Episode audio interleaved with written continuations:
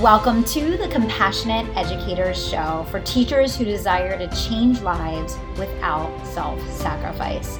Let's dig deep together into the skill set, mindset, and best practices you and your students need to thrive in today's schools. Now your host, Marie Cooney. Hello and welcome. I am so excited today. We have a very, very special guest, Barbara Gruener, who has been a teacher and school counselor for many years and is the author of What's Under Your Cape: Superheroes of the Character Kind. And her work in character development truly makes her a superhero. Barbara, can you share a little bit more with us about your background? Thank you, Marie. It's super exciting to be here. Yes, it started back in 1984, so I am in my 36th year as a character educator. I started out teaching high school Spanish, and then I moved into high school counseling, and I loved working with the teens. They were my jam, and I never saw another option until I had kids of my own, and then I wanted to be in our local elementary school. So I left secondary after 15 years. I moved into a pre-K through third grade campus, ended up my counseling career technically retiring in May of 2018 with grades 3, 4, and 5.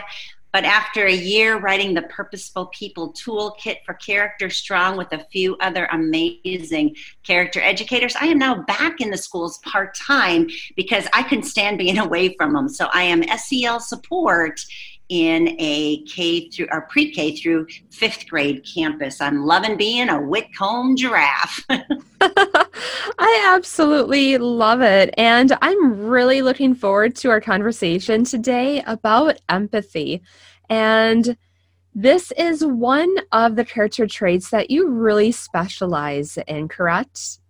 I like to think so. I first heard Michelle Borba speak about it over a decade ago, actually at a conference when I was doing a breakout on empathy. And I said, oh gosh, I need to learn from her. And so I really dug in deeper over the years. And I would really stand by saying it's one of the most important things that our kids bring to school with them, hardwired to learn it and need practice in, especially now with Michelle's work telling us that college kids are showing 40% lower levels, less empathy. Their empathy is down by 40%, and that's startling because how can we move from me to we if it's not fully developed, elevated, and being stretched, nurtured, and utilized?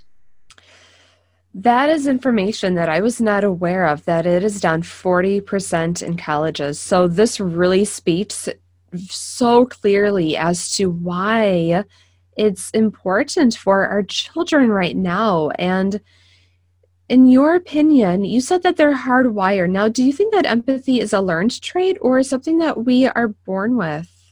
Again, I'm going to default to Michelle Borba, who says dormant empathy does no good. So essentially, yes, we are hardwired to be empathic. However, it's like a muscle. Empathy is like a muscle. And so think about if you don't use your biceps and your triceps, you go to take a walk and you haven't been on the trail in a while, it's going to be stiff and sore, and it's kind of a use it or lose it kind of thing. So we need to be practicing our empathy in order to sharpen that saw and get good at it. And, let's talk a little bit about empathy and what exactly empathy. What does it look like? What does it sound like? Okay, that's a great question. Brené Brown's work would say it's feeling with someone. Essentially, it's the ability to step into somebody else's shoes. And while we can't fully switch places with somebody, we can absolutely use our cognition of understanding to kind of get what they're going through, to make an attempt to step into their story and let them know that they are not alone. Sometimes it's just standing next to them, walking through their darkness, telling them, I see you, you matter, you are not alone. teaching kids empathy statements, just 3 words, tell me more, to help increase that cognition and let them know that they don't have to go it alone. You're essentially turning it from me to we. And what we know is that anxiety is up, and when anxiety is up, empathy is down, because anxiety kind of is all about me, and empathy is mostly all about we.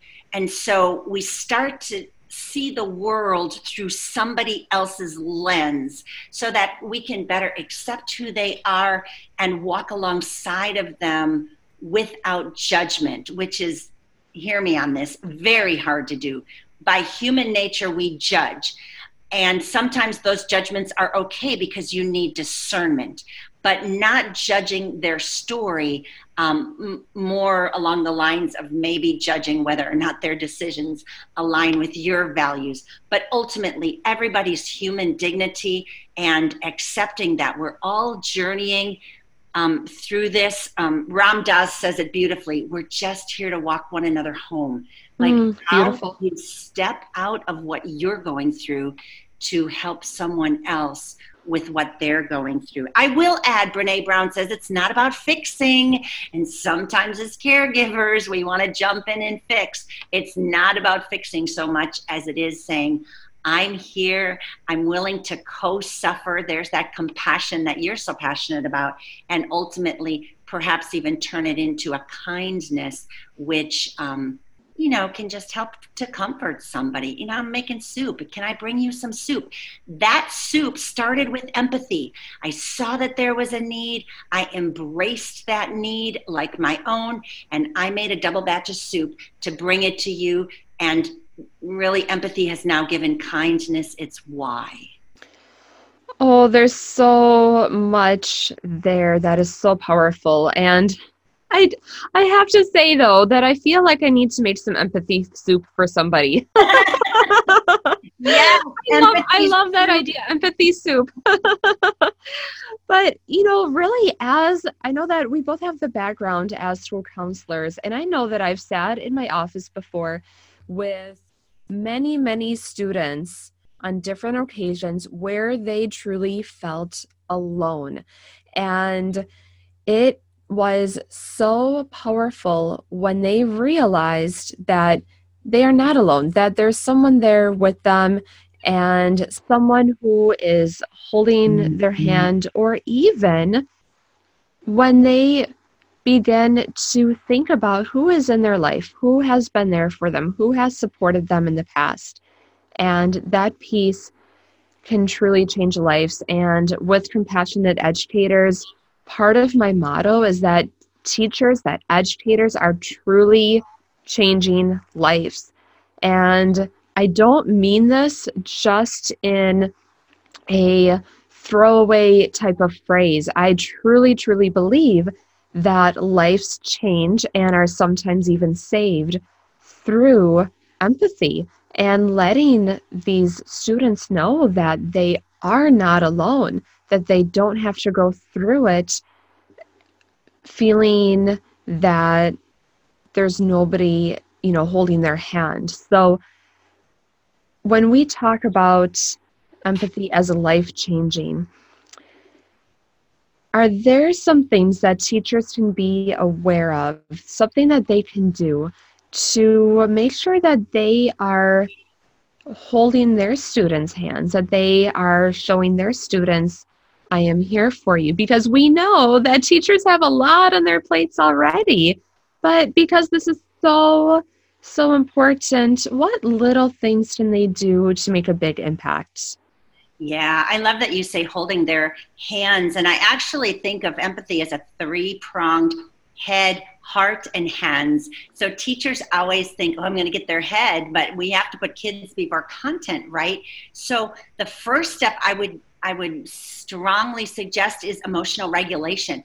I know when I first started, if a kid was crying, I'd be like, okay, baby, here's your pass to the counselor, but hurry back because we're busy conjugating verbs today.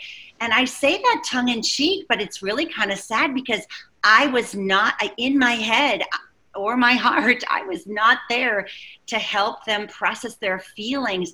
I was there to help them become fluent in Spanish. So, you know, the first thing is, help me understand that feeling. Explain that feeling to me when they're reading fiction with the children. How is this character feeling? You know, like stopping the book and saying, ooh, what is going on with this character? What would that experience be like? What would they want? What would they need?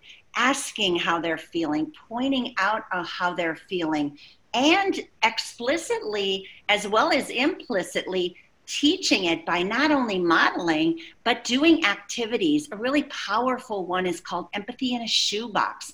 And you just bring different pairs of shoes and you just give a real small snippet of who wore those shoes. And then you go from there. Here's a pair of shoes. Oh, look, this family is in family prom list because they're experiencing homelessness now. And oh, the little girl wants a puppy. Put yourself in their shoes. How might you feel? What might you need? And then that allows them to practice their empathy, to stretch and to grow that muscle. And it is so cute when little kids will be like, well, she can't have a puppy right now because they don't even have a home. And that'll springboard you into wants versus needs so fast.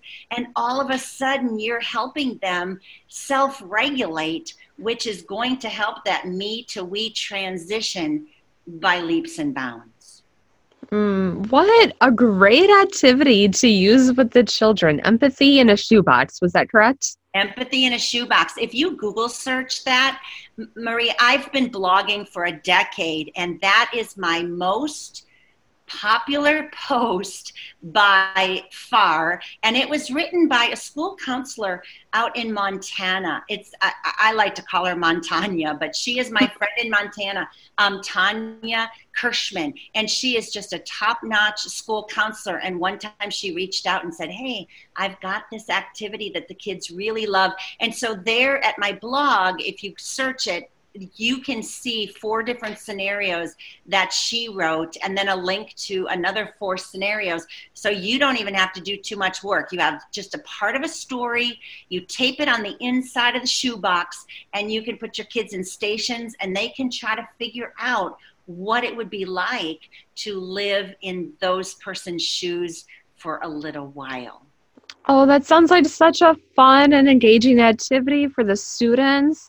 And I love that concept. So if you are listening and would like to incorporate empathy in a shoebox in your classroom, we will definitely post a link to that in the show notes on CompassionateEducators.com so that you have easy access to Barbara's blog with that activity. Perfect. Thank you. So we've been talking about why empathy is important, what we can do, and I'm going to kind of take the flip side of it. So what happens when students are not developing that empathy trait, when the empathy is dormant and they're not practicing those skills? Okay, well, it's pretty dangerous actually, because they tend to, without empathy, not have that emotional regulation. And oftentimes those kids tend to bully. They will bully because they cannot switch places, so they can't feel what that's going to feel like. We do see in an absence of empathy that bullying is up. Now, somebody with dormant empathy that is active, say you're watching the news, and this might be more for grown-ups, but you'd be surprised at what kids are watching. You're watching the news, but you don't have anywhere to go with that empathy. We also see something called empathic distress. And it's along the lines of the compassion fatigue. It happened to me years ago, and my sister said, turn off the news. And I'd be like, but I can't. I have to know what's going on. And she's like, but it's actually really bad for you because you're taking on the world's problems, but there's nowhere to go with it. So you want to be careful about empathic distress and about the possibility that you might be hurting and either need to receive empathy, or you might be unable to step into someone else's shoes and understand how they're feeling when you're not treating them well. So those are 2 real distinct possibilities in the absence of empathy.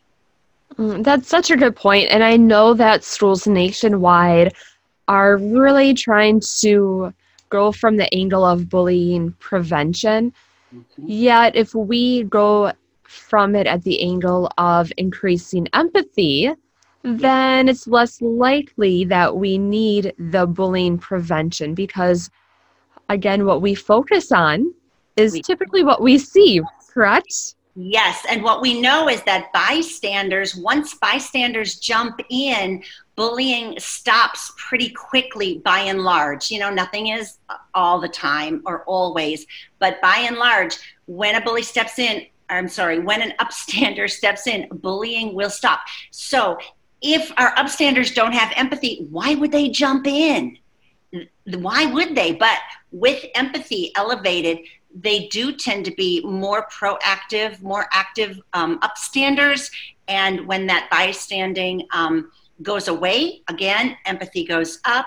And it's just a kinder, gentler place to be. Now, I'm going to stand here and say it's not easy. It's hard, but it takes practice. And as we practice, we get better at it. We get stronger at it.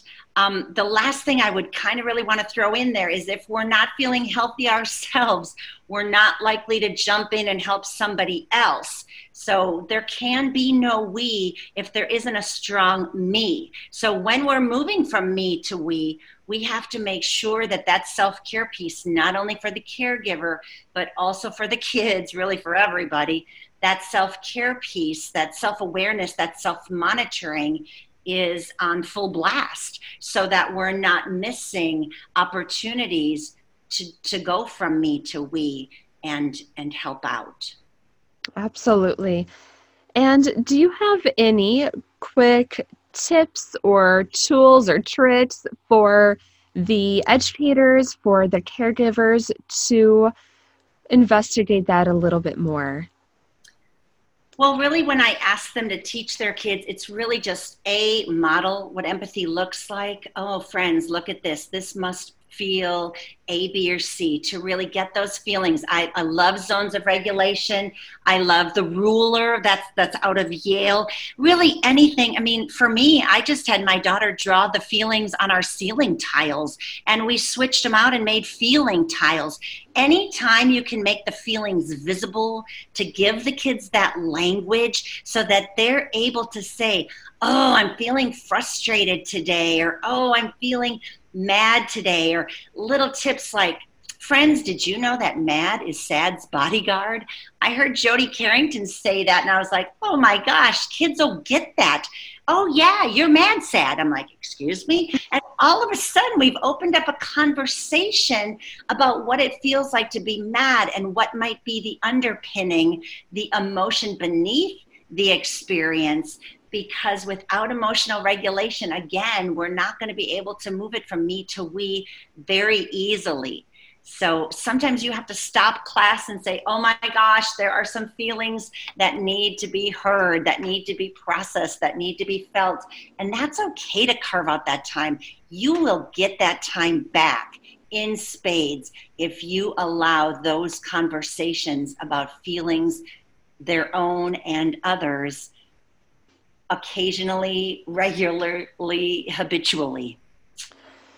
Beautiful. That is such an important concept. And like you said, the teachers will be getting that time back because then there'll be less time spent on other types of behaviors that they're going to have to really squash. And so really building up that self-regulation and the empathy. And speaking of Zones of Regulation, which you mentioned, mm-hmm. The next podcast episode is going to be about Zones of Regulation. So stay tuned for that next week. And Barbara, is there anything else that you feel is really needing to be added to this conversation about empathy? You have given us so much, so many activities and ideas to use, as well as making sure that we are taking care of ourselves in this process as well.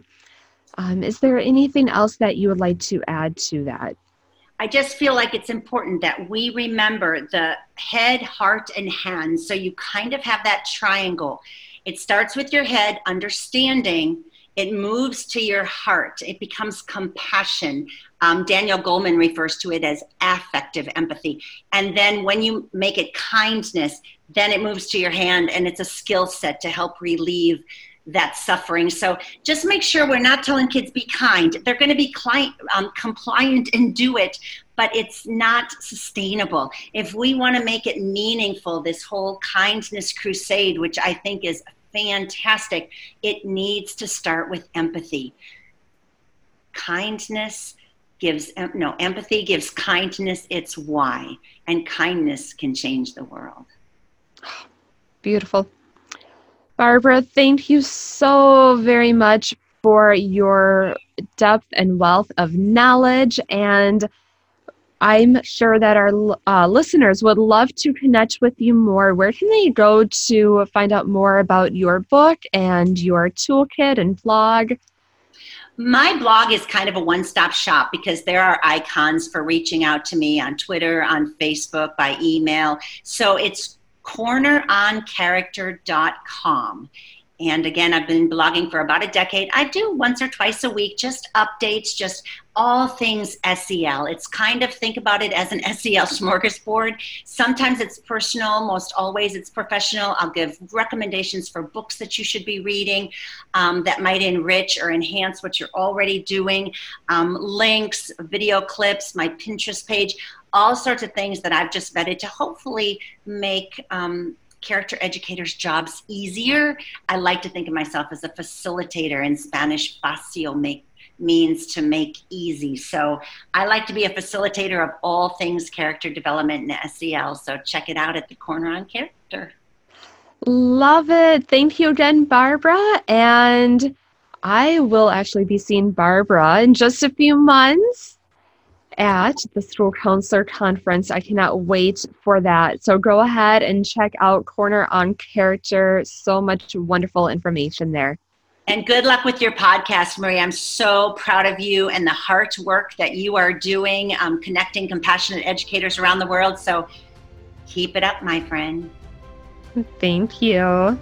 If you enjoyed this episode of the Compassionate Educators Show, please head on over to iTunes to subscribe, rate, and leave a review. This will help other educators find the show and join the Compassionate Educators movement. Thank you so much for listening, and until next time, let's keep changing lives without self-sacrifice.